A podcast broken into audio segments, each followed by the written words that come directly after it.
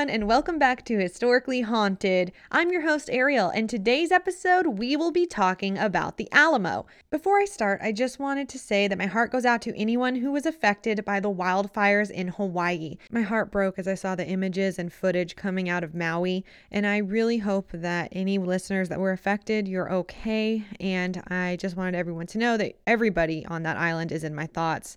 And it's just such a heartbreaking thing. Wildfires are so scary. I would not wish that kind of fear on anybody. I have some housekeeping to get through before I begin the episode. Um, I wanted to thank anyone who purchased anything from my shop. Thank you so much for helping support the show. I really appreciate it. Um, I had a little bit of an issue with my new merchandise shop. It was my first time doing this, so I knew there would be some hiccups along the way. Um, what happened was I ordered some of my own merch once I launched the store, and the quality of the merchandise that I got was really bad. It was on some shirts, and I was so disappointed. And I didn't want anyone to have that kind of bad experience. So I went and pulled all of my hoodies and shirts from the website. And if you are worried about the quality of shirts or a hoodie that you got, please send it back for a full refund. Don't worry about me. I would rather you were satisfied with your purchase. And if you want your money back, please make sure to send it back and get a full refund. I do still have my spread shop open. I am still selling mugs and stickers on that website. So if you still wanted to buy one of those to support the show, go on down to my link at the bottom of the show notes, and I do have a link to my spread shop. Now, if you were looking forward to getting a shirt from me, never fear because I am working behind the scenes to get new shirts. I've decided to go local. I found a local print shop next to me and I will be using them for the future. I will keep you all posted as we go. And just to warn you, I will have to put money down on these shirts and I do not have a lot to spare at the moment. So there will be a limited amount of different sizes for one type of t shirt just to see how this goes to start. Hopefully, I'll be able to branch out and start moving on to hoodies and other things. That would be the ideal goal goal. But please keep in mind that this is just me and everything has got to be slow to get started. But I'm hoping for, um, you know, a better experience for my shop in the future. So stay tuned and I will keep you all posted. And as always, I wanted to thank my Patreons for all of your amazing support. You guys are the ones who keep this show going and you have made all of this possible. So thank you so much.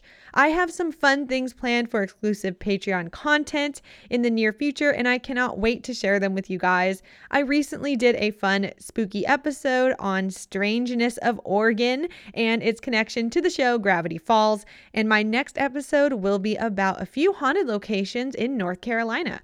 So if you are interested in becoming a Patreon, I have a link to that page down below. And of course, Halloween is right around the corner, and this year I'm doing three different locations. I'm currently working on all of them right now, so I cannot wait to share them with you for the Halloween season. If you are one of my Patreon members, or if you have signed up for my newsletter, then you already know the three special locations that I have chosen for this Halloween. This month, I launched my new monthly newsletter for historically haunted listeners. And in my September edition, I not only gave a sneak peek to what's coming up next, but I also had a little fun. I made a trivia game and a downloadable bingo card for fall activities to do this year. So if you would like to receive my monthly newsletters, please head on over to my website to sign up. Another great way to keep up with announcements for the show is to follow me on social media. I have an Instagram, Facebook, and a Threads page. Links to everything is down below, including my website and spread shop. Oh, yeah, and I do have a disclaimer before I start the show.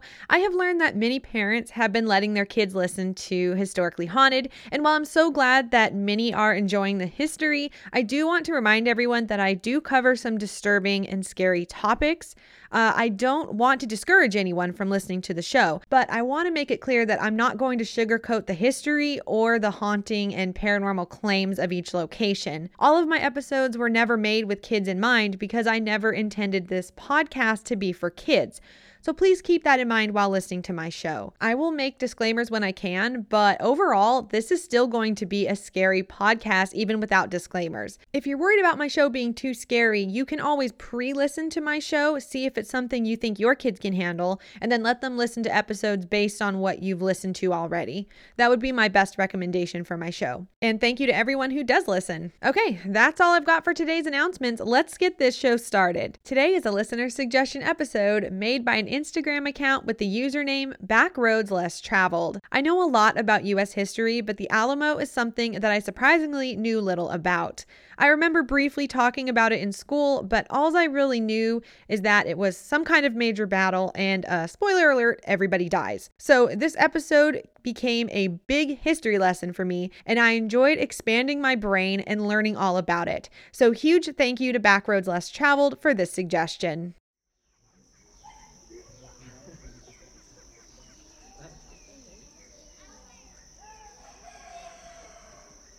The Alamo is one of the most famous battles in American history. While this battle is iconic, few people understand the historical context of this fight. Some consider the battle a heroic and patriotic last stand for a noble cause, while others consider the Alamo an aggressive revolutionary act toward Mexico. Ever since the battle took place, many legends have surrounded it and modern day historians are still trying to separate fact from fiction. This chapter in history brings up a lot of questions Who was in the right? What went wrong?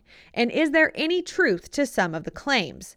Today, I am going to try, to the best of my ability, to look at the real history of the Alamo, brought to us by historians and reliable sources that I will have linked down below. At its core, this battle was just one piece of the Texas War for Independence from Mexico. Still to this day, people confuse the Alamo as a battle that was fought during the Mexican American War. But the truth is that the American government was not involved at all. To understand what happened here, we need to set the stage. So let's go back in time to the early 1500s to truly understand what was going on before we remembered the Alamo.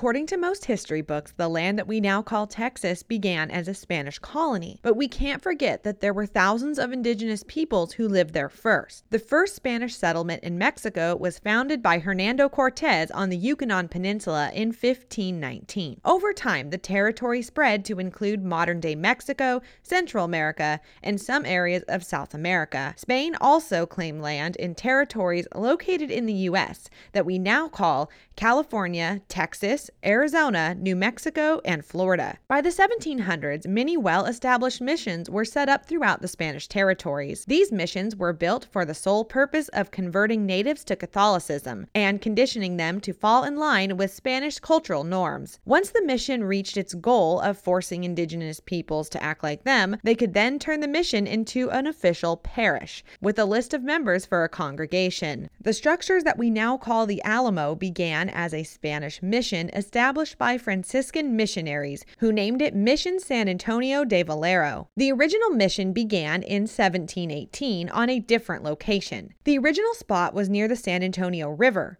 The location was not suitable, so it was moved to a new place only one year later. Even though this new location was better, the mission was forced to relocate yet again due to a devastating hurricane that destroyed the entire community in 1724. Construction on the present day structure began in 1744, and its new complex was to have a convent, chapel, small section of dwellings, storehouses, and workshops. The roof of the chapel was never completed due to dwindling funds.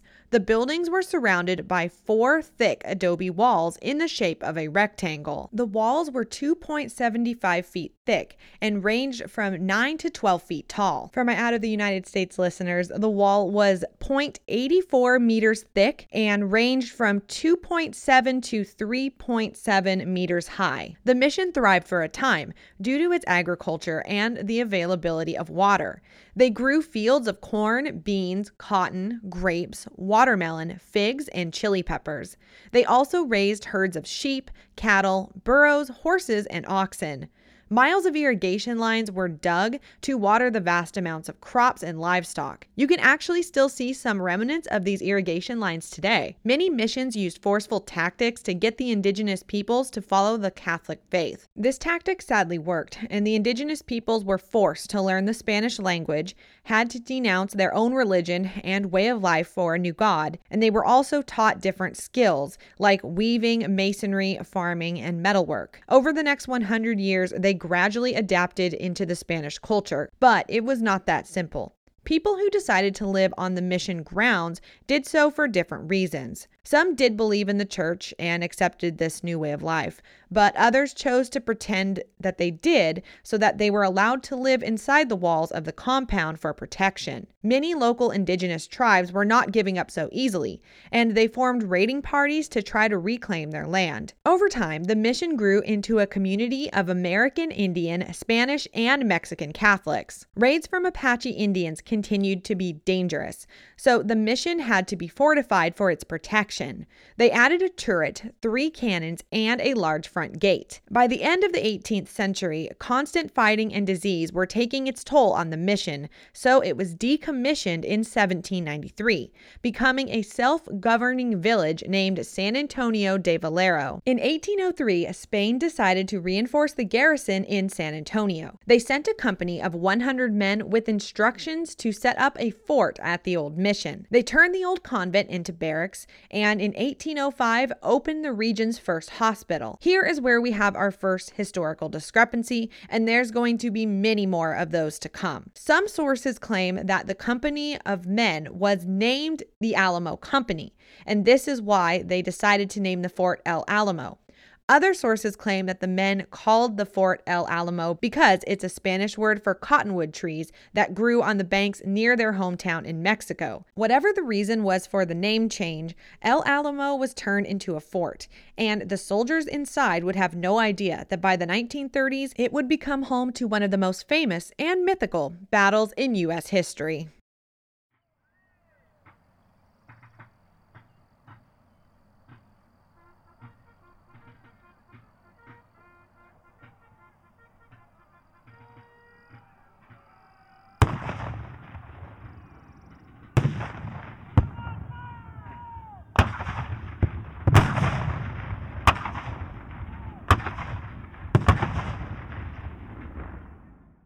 The Mexican Revolution from Spain began in 1810. Due to widespread discontent, the people living in Mexico felt that the Spanish were responsible for many injustices, economic inequality, and political oppression. There was a call for political reform and greater democratic representation. Since my focus is on the Alamo today, I do not have time to go into much detail about the revolution. So if you would like to learn more, please check out all the sources I have linked down below. It's a really important history lesson to learn. I just don't have time to cover cover it today. So, while the Mexican Revolution was beginning, Spain was also dealing with another problem. White American settlers were starting to slowly enter their territories, and they began having issues with the Spanish right away. I can imagine a lot of 1800s versions of let me speak to your manager kind of moments here, but arguments started to break out between the new settlers and the Spanish citizens.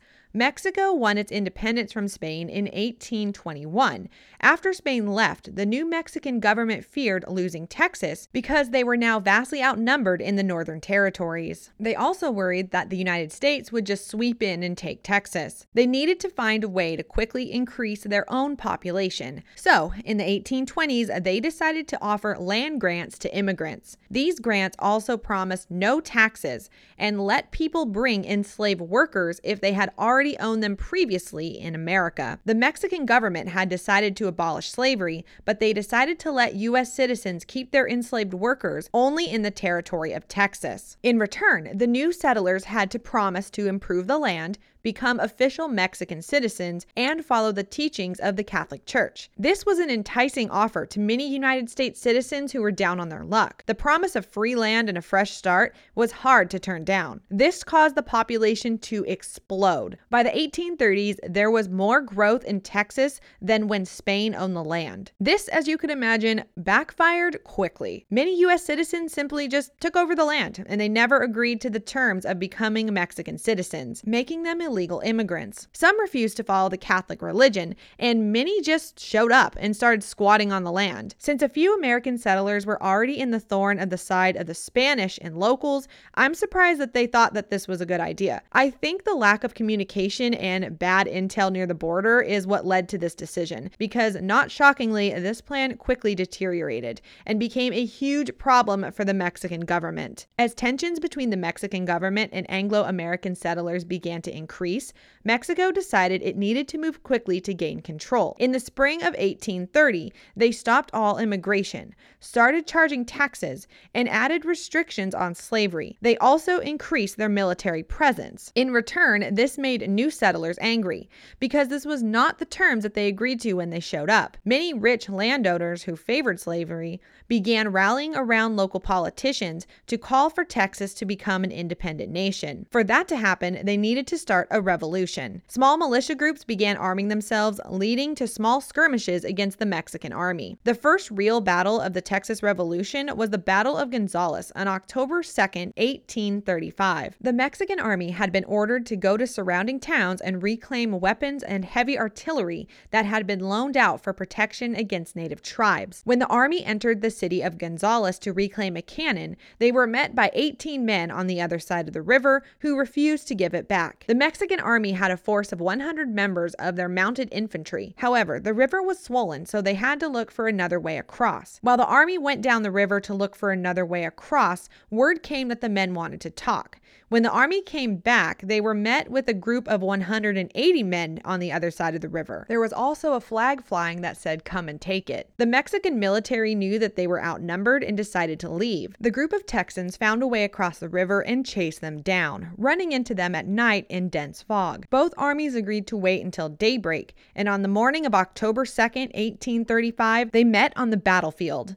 The Mexican military was forced to retreat and return to San Antonio without the cannon. That cannon is known today as the Come and Take It cannon. The Texan forces decided to give chase, and when they arrived at San Antonio by mid October, small skirmishes began on the outskirts of town. On October 28, 1835, the Texan army set up a siege in San Antonio. Once again, the Mexican army was defeated with over 50 casualties. The Texan army knew that there would be a counterattack, so they began preparing the town and the Alamo. The Texans repaired fortifications, brought in more cannons, and stockpiled supplies. Just before the Battle of the Alamo, they had 18 cannons and 150 men waiting to defend it. Before I start discussing the battle, we need to take a pause to discuss some important figures who gave their lives defending the Alamo. The first name that might sound familiar is Jim Bowie. James Bowie was born on April 10, 1796, in Logan County, Kentucky, but he was raised in Louisiana. When he grew up, he found work as a land inspector. Bowie gained fame after participating in the sandbar fight.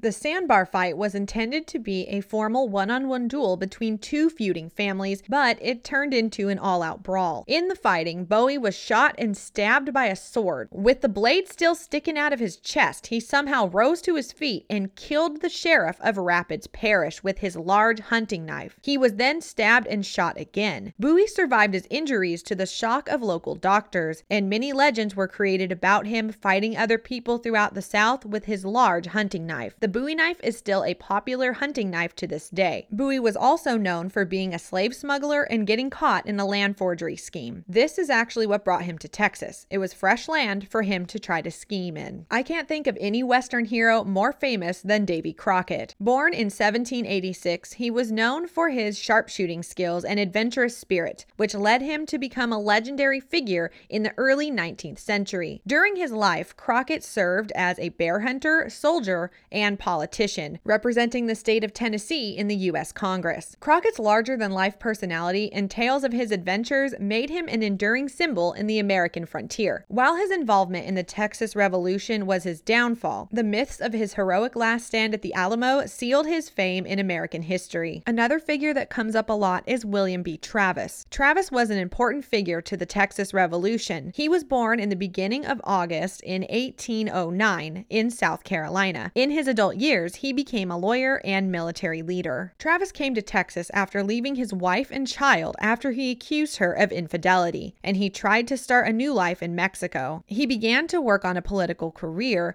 helping form a new party that was in favor of slavery and called for Texas to become its own republic. Travis is best known for his command at the Alamo. Now, there is more to this story and a better explanation as to what all these men were doing in Texas and why they wanted to become an independent country. So please go check out the history sources I have down below and learn the ins and outs plus the politics of it all. All right, it's time to discuss the Battle of the Alamo.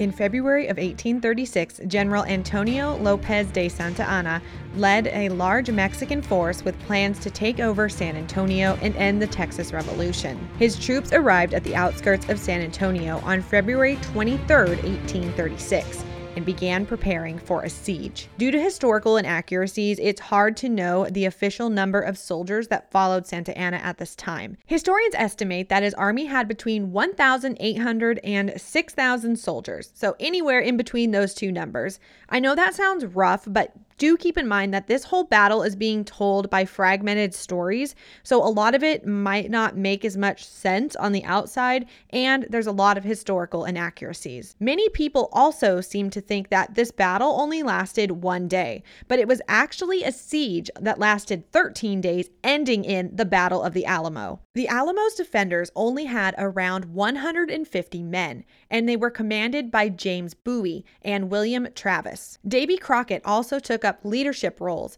and started preparing the men for battle. James Bowie requested a parley, and he, along with Chief Engineer of the garrison, Green B. Jameson, went out to discuss the terms. The terms that Santa Anna gave were for them to surrender and he would decide their fate. William B. Travis was the youngest officer at the Alamo at only 26 years old. He ordered a cannon to be fired in response to Santa Anna's terms. In retaliation, Santa Anna ordered a red flag to be flown from the nearby San Fernando Church. A red flag flying means no quarter. No quarter is a military term used to let everyone know that there will be no prisoners taken.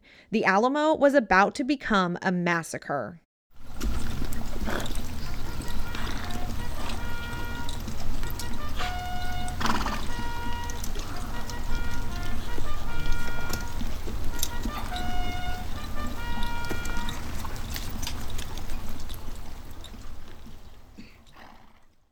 The next morning, on the 24th of February, the Mexican army began surrounding the Texan army, trapping them inside the Alamo's walls. Fully grasping that they would all be killed, Travis wrote a passionate letter pleading for aid. It was addressed to the people of Texas and all Americans in the world. In it, he pledged victory or death. This letter was dispatched via mail carrier to the town of Gonzales.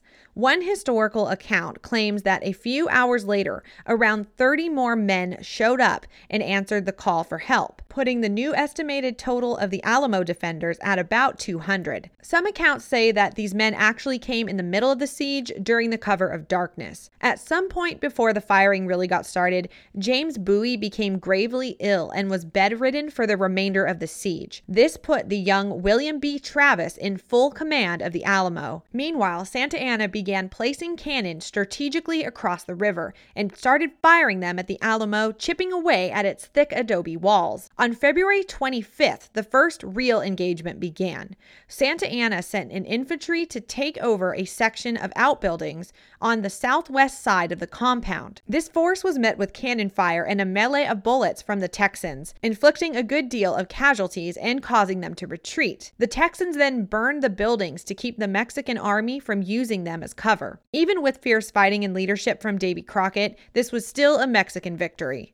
Their numbers were so high they were able to advance upon the garrison anyway. Later that night, yet another letter with pleas for help snuck past Santa Anna's men. They were being sent to the delegates meeting to declare Texas's independence in Washington, Texas. But all of these letters fell upon deaf ears because the Texas Republic leadership was in disarray and they did not know how to handle this issue. On February 28th, Santa Anna continued to lay siege on the Alamo, placing cannons in more locations. As the days passed, they continued to chip away at the thick walls. During the day, the Alamo was under constant cannon bombardment. Inside, the sleepless Texans would repel advances and dodge cannon fire. By night, the men would refill the holes in the walls and try to bolster their garrison. By the 29th of February, the Mexican army had fully encircled the Alamo. Santa Anna was expecting Texan reinforcements to come to the aid of the Alamo, but they never did. While the siege was going on, the Texas Declaration of Independence was adopted on March 2, 1836,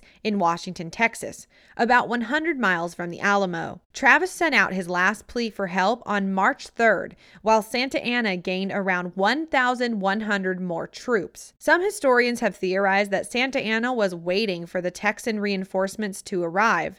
Remember, his plan was to crush the rebellion at this location, so some think that he let the mail carriers go through on purpose to try to lure more of the Texan army to this location so that he could finish them off. By March 5th, Santa Anna got tired of waiting, and he called in all of his officers and told them that the next morning they would move in on the Alamo. The last day of the siege began during the early morning hours while it was still dark on March 6th. Santa Anna placed his men in strategic columns around the Alamo. He had 125 men attack the south wall. More than 400 charged in from the east, and nearly 800 struck the north wall and northwest corner. The plan was for this to be a surprise attack, while most of the Texans were sleeping. However, a young and anxious Mexican soldier began to shout, which caused a chain reaction of battle cries and even some bugle calls. This woke up the Texans as the Mexicans were advancing. The Texans scrambled to take up arms and began firing cannons and rifles to protect themselves. Because of the large size of the Alamo, the Texans didn't have enough fighters to effectively defend the walls. The Mexican soldiers could press themselves against the walls for cover, all while firing straight up at the Texans.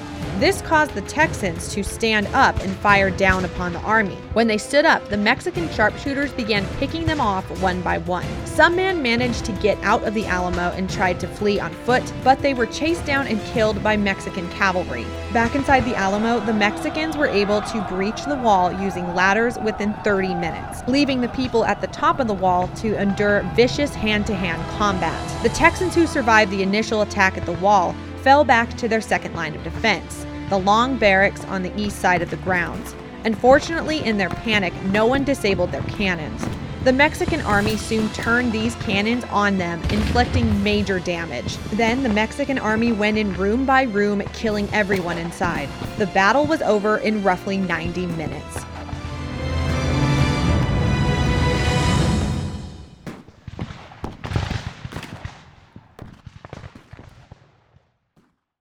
The only survivors were mostly women and children. There are reports of some enslaved people being allowed to live as well. The estimated survivors were around 14. I've seen some say 20 to 25. It just, there is just a, a guessing number here, but anywhere between 14 and 25 is what I could find. All 200 Texan army men who fought perished.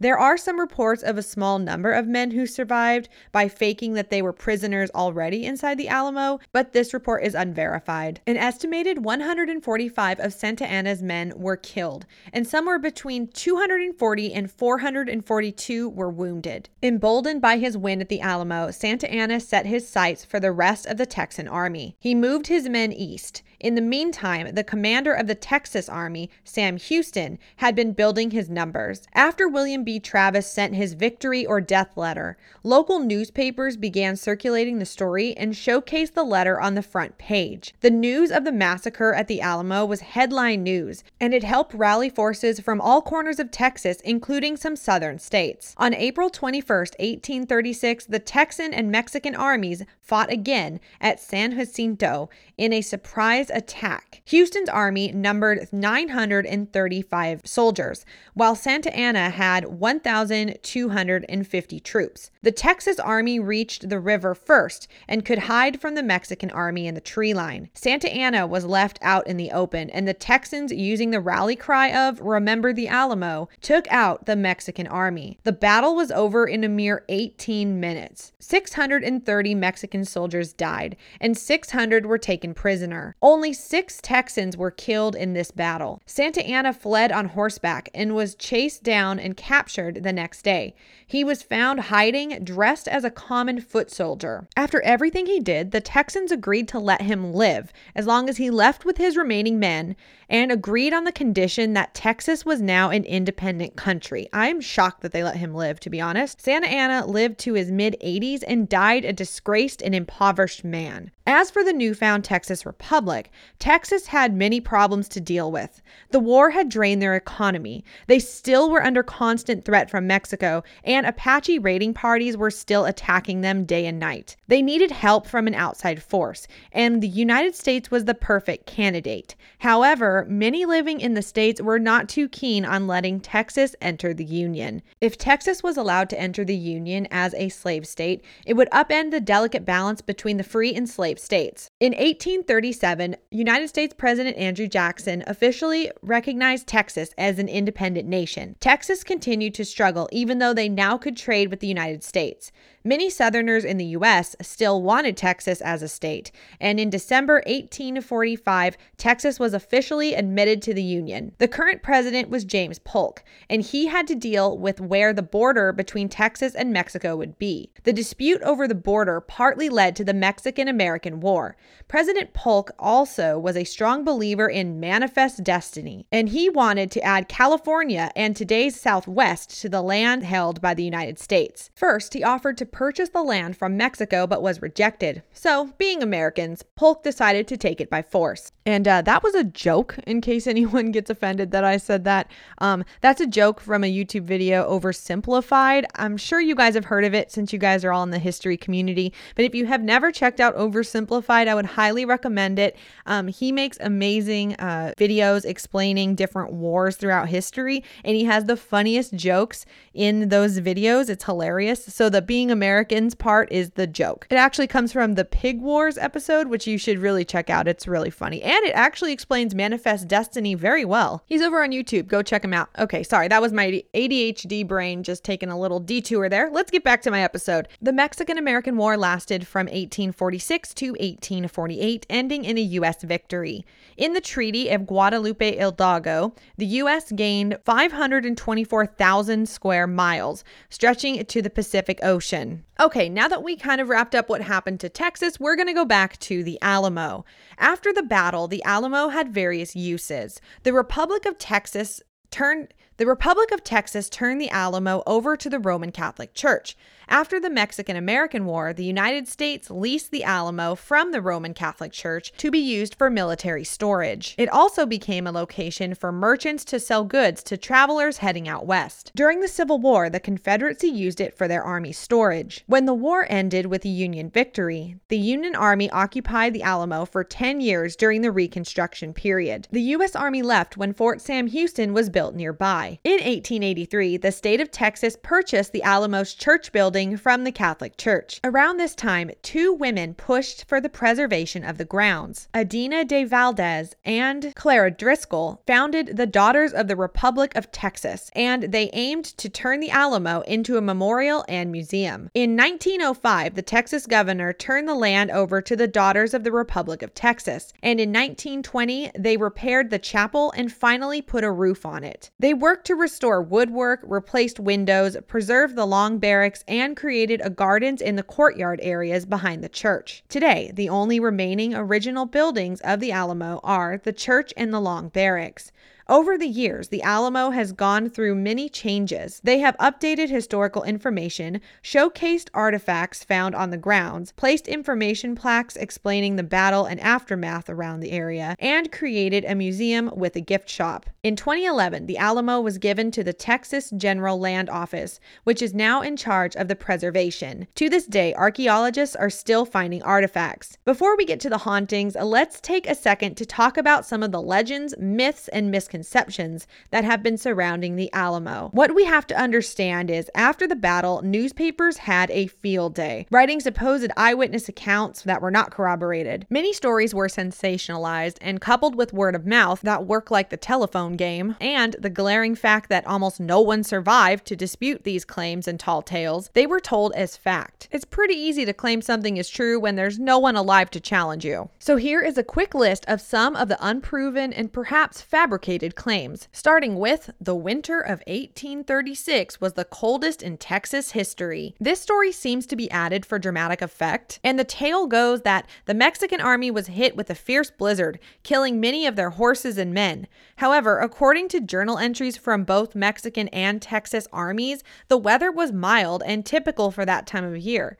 Some of the men even referred to it as short sleeved weather. This story seemed to have originated in the late 18 or early 1900s. Why? No one's really sure. The next legend is that the Battle of the Alamo bought Sam Houston time to build his army. This claim is also unfounded. Many think that the Alamo battle had no effect on Houston getting his army together. Because remember, it was not until after the battle at the Alamo that many men came running to help Sam Houston fight off Mexico. Texans in the late 1800s embraced the Alamo story, creating books and spreading the story far and wide. By the 1900s, the legend only grew with comic books, movies, and TV shows depicting harrowing acts of last stands. Speaking of last stands, this is the most mythical part of the Alamo story what the men did and how they died inside the Alamo. There is a famous myth about William B. Travis drawing a line in the sand with his sword. It was depicted in the 1955 Disney special Davy Crockett at the Alamo. Travis supposedly takes out his sword and draws a line in the sand telling men that if you cross this line, you fight with us. Only this actually never happened. Historians can actually trace this myth back to the late 1800s. Another legend that comes from the Alamo is that Davy Crockett supposedly went down swinging. Some stories claim that he fought off a large section of the army all by himself before finally being taken down. Others claim that he was last seen standing on a pile of dead Mexican soldiers, waving his rifle above his head, taking them down with the butt end of it before he was shot. In the Alamo movie from MGM Studios, made in 1960, with John Wayne playing Davy Crockett, it shows Davy Crockett fighting back before grabbing a torch and blowing up the ammunitions building to keep the gunpowder away from the Mexican army. While all of this sounds like Hollywood, that's because it probably was. According to journal entries by multiple Mexican soldiers, Davy Crockett was actually captured fleeing the Alamo and was later executed. Another myth is that Jim Bowie shot at and took down a few soldiers from his sickbed before being killed. But according to his nurse who did survive the Alamo attack, Jim was so sick that he could not even sit up to drink water on his own. Also, according to Mexican soldiers' journal entries, Jim was found hiding under his blanket before being killed. It can be hard to separate fact from fiction, but as we learn more, historians are finally piecing together the real story. While the Alamo is famous for its battle, it has gained another reputation over the years, being the most haunted place in San Antonio. Many buildings surrounding the old fort are also reportedly haunted, but I'm going to stick to just the Alamo and the museum today. I will be covering some other haunted spots on my Patreon page later this month. So let's start talking about the ghosts that are said to roam the grounds of the Alamo.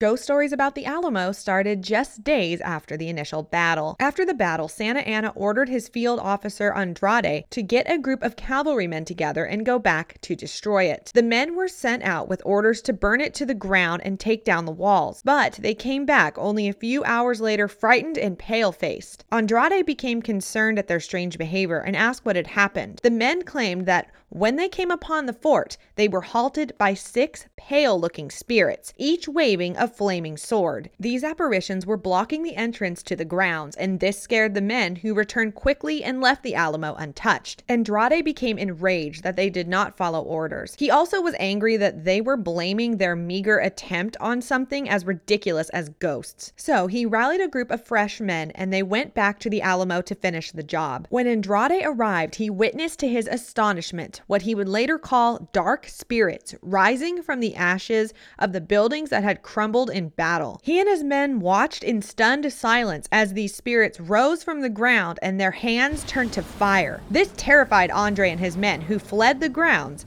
and the men never returned to the Alamo again.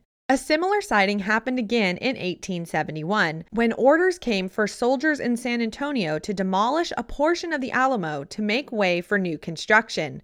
According to legend, residents who lived near the fort witnessed the strange sight of a large ghostly army rise from the ground and then march in formation, ending at the Alamo. This army then stood over historic buildings as if still guarding them. This terrified demolition crews, who then went running from the site. After stories of this ghostly army spread, the plans were scrapped by the U.S. Army.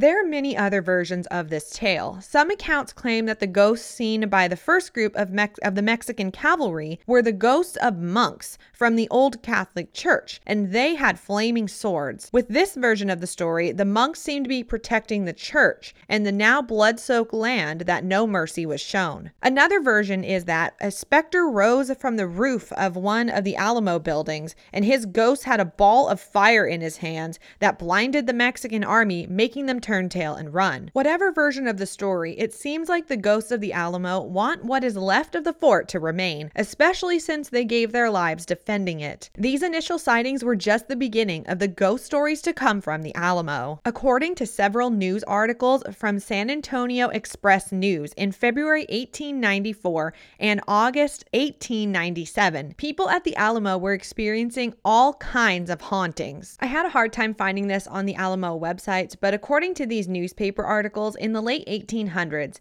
the Alamo was used as a police headquarters and a jail. That did not last long because while in use, the prisoners began to claim that they were witnessing a lot of strange paranormal activity. This was only corroborated when police officers also began sharing their own encounters. The most famous story is of the ghostly sentry. A man dressed in mid 1800 style clothing would often be seen pacing and then running back and forth along the roof of the building with a long rifle in hand. He always walked in the same pattern from east to west. When officials would climb up to the roof to confront him, he would vanish. Inside the jail, prisoners would hear strange moaning sounds, calls for help, and disembodied footsteps. These sounds were also heard in the courtyard, which grew so intense that officers and night watchmen would refuse to patrol the grounds after dark. This caused such a problem that the San Antonio City Hall decided it was cruel and unusual punishment to make prisoners sleep in a place that was so haunted, and they felt it was unfair to the guards and officers who were scared to work there, so they quickly picked a new site for the jail. The ghost stories persist to this day, and after many eyewitness accounts, people have come to some theories about that phantom sentry. When he is seen, he is not just pacing, but he is seen running almost panic like, looking down at the ground outside of the walls of the old fort. Some people think that he is stuck, replaying his last moments, maybe looking for an escape route before meeting his demise. Some think that he is guarding the Alamo's lost treasure.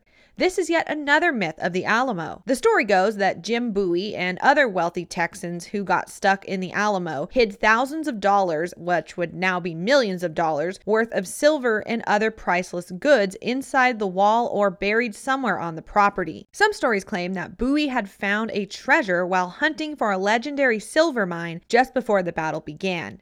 This is a theory as to why Bowie was in the area when all of this went down. Many think that he was out looking for this legendary silver mine, and some think he got lucky, took it back to the Alamo, and then when the battle began, he hid it somewhere on the property. But there's no proof to this tale. However, some think that this ghost is still protecting its hiding spot. Maybe this soldier promised Bowie that he would look after it after Bowie fell gravely ill. Whether this is true or not, we will never know, unless, of course, they do find it, because treasure hunters have been looking for it ever since. And very recently, they've been using ground penetrating radar trying to see if there is any proof to this legend. Uh, treasure hunters have also been trying to prove that Oak Island is a thing too, so yeah, that hasn't been proven yet. As soon as that gets proven, I will listen, but until then, I'm not sure about Oak Island either. Since so many people have visited and worked at the Alamo, it's not surprising that many have had paranormal encounters. The most common sighting is shadow figures. Many have seen shadows darting past them in broad daylight, while inside buildings, people claim that you can see the shadows of large groups of men running past the windows off toward the front gates, as if they are charging into battle. The sound of running footsteps down corridors and past people People walking on the paths in the garden and in the front have also been reported. This is a really scary claim, but some people who have passed by what's left of the adobe walls have claimed to see apparitions of men coming out of the walls with grotesque looks on their faces. Another common claim is the sound of a major battle outside or all around you.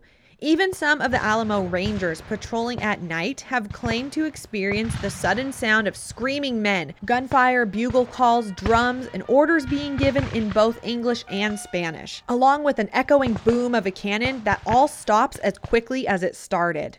Today, the lawn covers sections of an old cemetery, and many federal marshals have refused to patrol the grounds at night due to strange sounds, shadow figures, and some have even reported the feeling of being watched and having someone follow them around the old cemetery area, which I find really creepy. Average visitors who have had no intention of having any paranormal experiences have come up to park rangers claiming that they heard whispers in the church area, voices from the walls, and felt cold breezes pass right by them. Strange bouncing orbs have been seen to the naked eye during the day, along with phantom torchlights. In the garden area, people have had run ins with the ghost of a cowboy.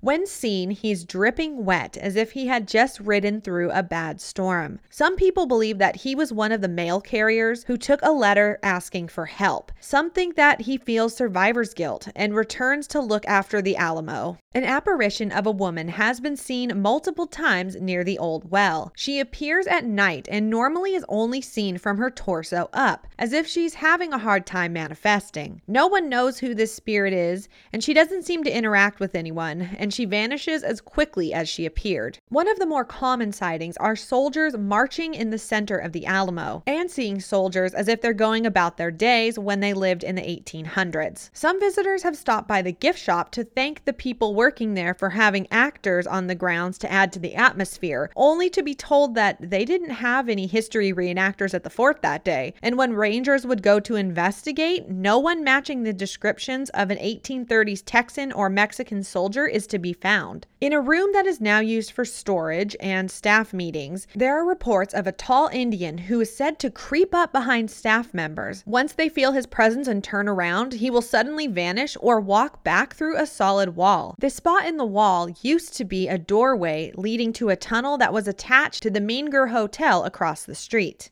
There is a famous ghost sighting of a man dressed in 1830s attire. One hot day in late spring, a ranger was walking by the library when he spotted a man dressed in a long overcoat, tall boots, and wearing a plantation hat. The ranger knew that there were no Living History Day performers scheduled for that day, so the ranger decided to follow him.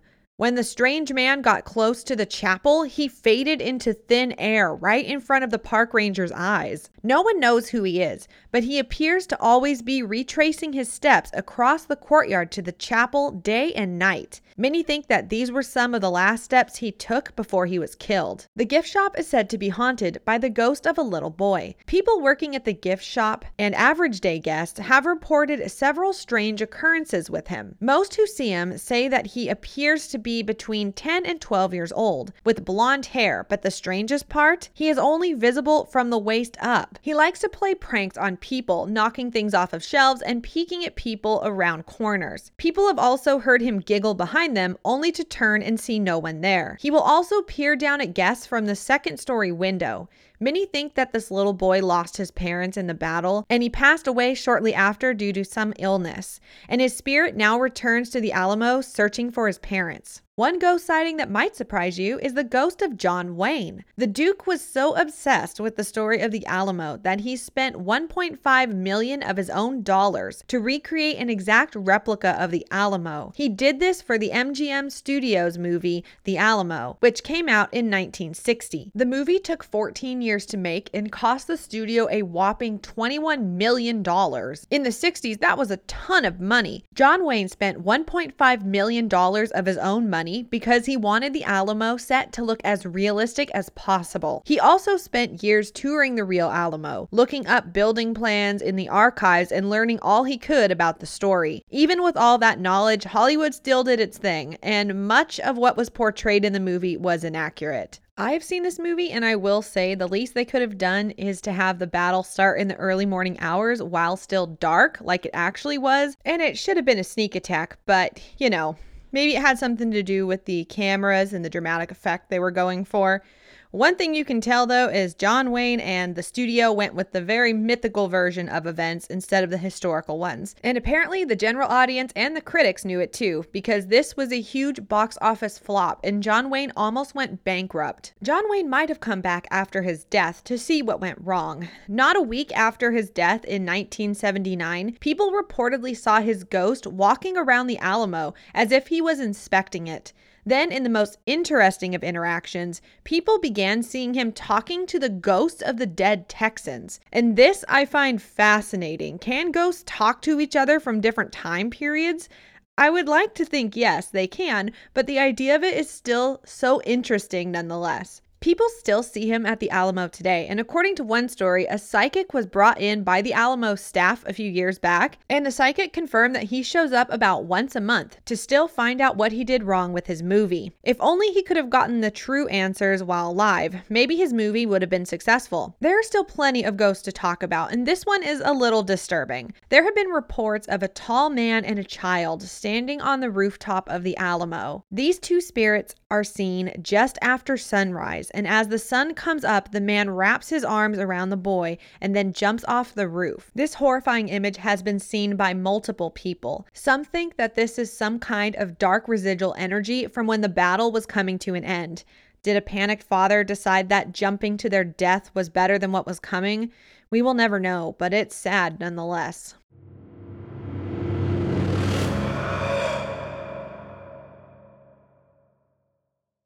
Another famous ghost at the Alamo is Davy Crockett. He has been seen in various places around the fort dressed in his favorite buckskin attire, complete with coonskin cap, and his flintstock rifle slung over his shoulder. The main location to see Davy's ghost is standing guard near the chapel. Guests often mistake him for a historical reenactor until he vanishes before their eyes. He has been seen by thousands of people. Even multiple people on group tours have sighted his ghost wandering the grounds. Residual energy is everywhere at this location. One of the most famous stories comes from the Long Barracks. One night, a ranger entered the long barracks after hearing a strange noise. He poked his head into a room and was stunned by what he saw. A man in buckskin clothing was hunched on the floor. His body was riddled with bullet holes. Suddenly, a group of Mexican soldiers ran in, lunged, and stabbed the man with their bayonets. He heard the man scream as he was dying, and then the apparition vanished, leaving a terrified ranger in their wake.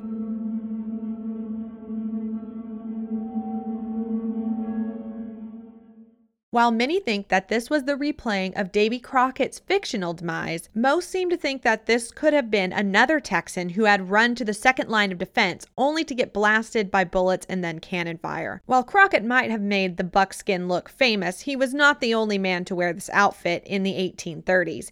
In the early morning hours just before the battle's anniversary, people report hearing the thundering sound of hooves as if an invisible horse is galloping away from the mission. Many believe that this is residual energy of the last plea for help that Travis sent out right before the final battle. There have also been reports of Mexican soldiers storming what used to be the walls of the Alamo. They silently race across the ground before vanishing where the walls used to be. A tall Mexican officer has also been seen wandering the grounds. He is always seen the same way, slowly walking with his hands behind his back his face full of anger and sadly shaking his head. Many believe this to be the ghost of General Manuel Fernandez, who was against the massacre at the Alamo and tried to get Santa Anna to change his mind. This, of course, fell on deaf ears, but it appears as though he still feels guilty for the attack in the afterlife. Another strange occurrence is people often feel sudden bouts of sorrow. I imagine it would be hard not to feel that way when touring a location with that much heartache, but some people say they become overwhelmed and they have to leave the property. After these encounters, people claim that the feelings come out of nowhere and they have no explanation for them. I could not find out if the Alamo does seasonal ghost tours or not, but many ghost touring companies have the Alamo on their walking tour map. But I can't find out if they will let you inside to do any investigating. If anyone knows whether you can or not, please let me know. The Alamo will always be a place of myths and legends, but it's important to know the true history of the battle. After all, the ghosts seem to want everyone never to forget the real story of the battle at the Alamo.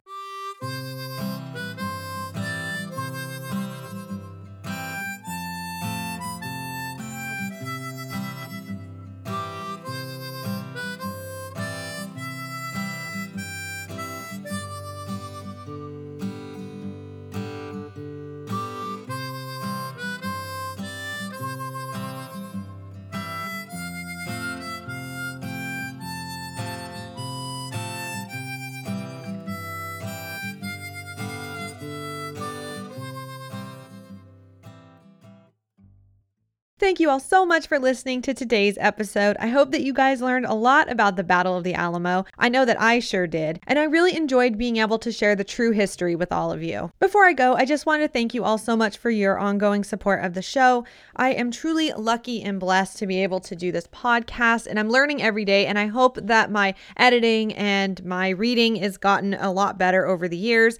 I'm going to continue to grow this podcast, and I work so hard at it. I put my all into every episode that I make. And that's why it takes me so long, but I still love doing this. So we have a couple more episodes coming up because Halloween is here. So, like I said in the beginning of the show, there's going to be three episodes this Halloween. If you're a Patreon member or a, um, a newsletter subscriber, then you already know which ones they are. I'll be announcing it on my Instagram very soon for the, everybody else. So, you guys will all know what to expect. I'm working really hard on those at the moment. I'm also going back to school, like I mentioned last episode. So, I'm I'm wearing a lot of hats at the moment. I'm a content creator, a podcaster, uh, an Instagram person that I'm trying to work things out, and I'm also going to school. So it's a lot for me, uh, especially on the Instagram front. I'm not good at it, and I'm trying really hard to build my social media presence a little bit more. Um, I'm a shy person by nature. I know that putting my voice out there and making videos makes it maybe seem like I'm not shy, but I really am shy, and I don't I, have lived my life thinking that nobody cares what I have to say, but I'm learning that, okay, people actually do like seeing a little bit of what I do. So if you guys like the video that I recently posted of my behind the scenes, let me know in the comments down below on Facebook, Instagram, and uh, maybe I'll start making more of that kind of content. Uh, my blog post is still coming up. I have not had any time to work on that, but um, I'm trying to find things to talk about on there as well. So I need a little bit of brainstorming time, but I think the first official blog post is going to come out in the next few weeks. And I think it's going to be my tips on ADHD and stuff like that. So, anyway, thank you guys so much for supporting the show. As always, links to everything is down below in the show notes. Sources, I've got um, some cool historical videos if you want to learn more about the Alamo and things like that. Also, my social media handles and my website and my spread shop uh, pages are all down below in the show notes. So make sure you're following me on all of those. And I cannot wait to see you guys back here really soon on Historically Haunted because the next episode will be the official start of Halloween. All right, everyone. I hope you guys have a fantastic day and I'll see you guys back here really soon. Bye, everybody.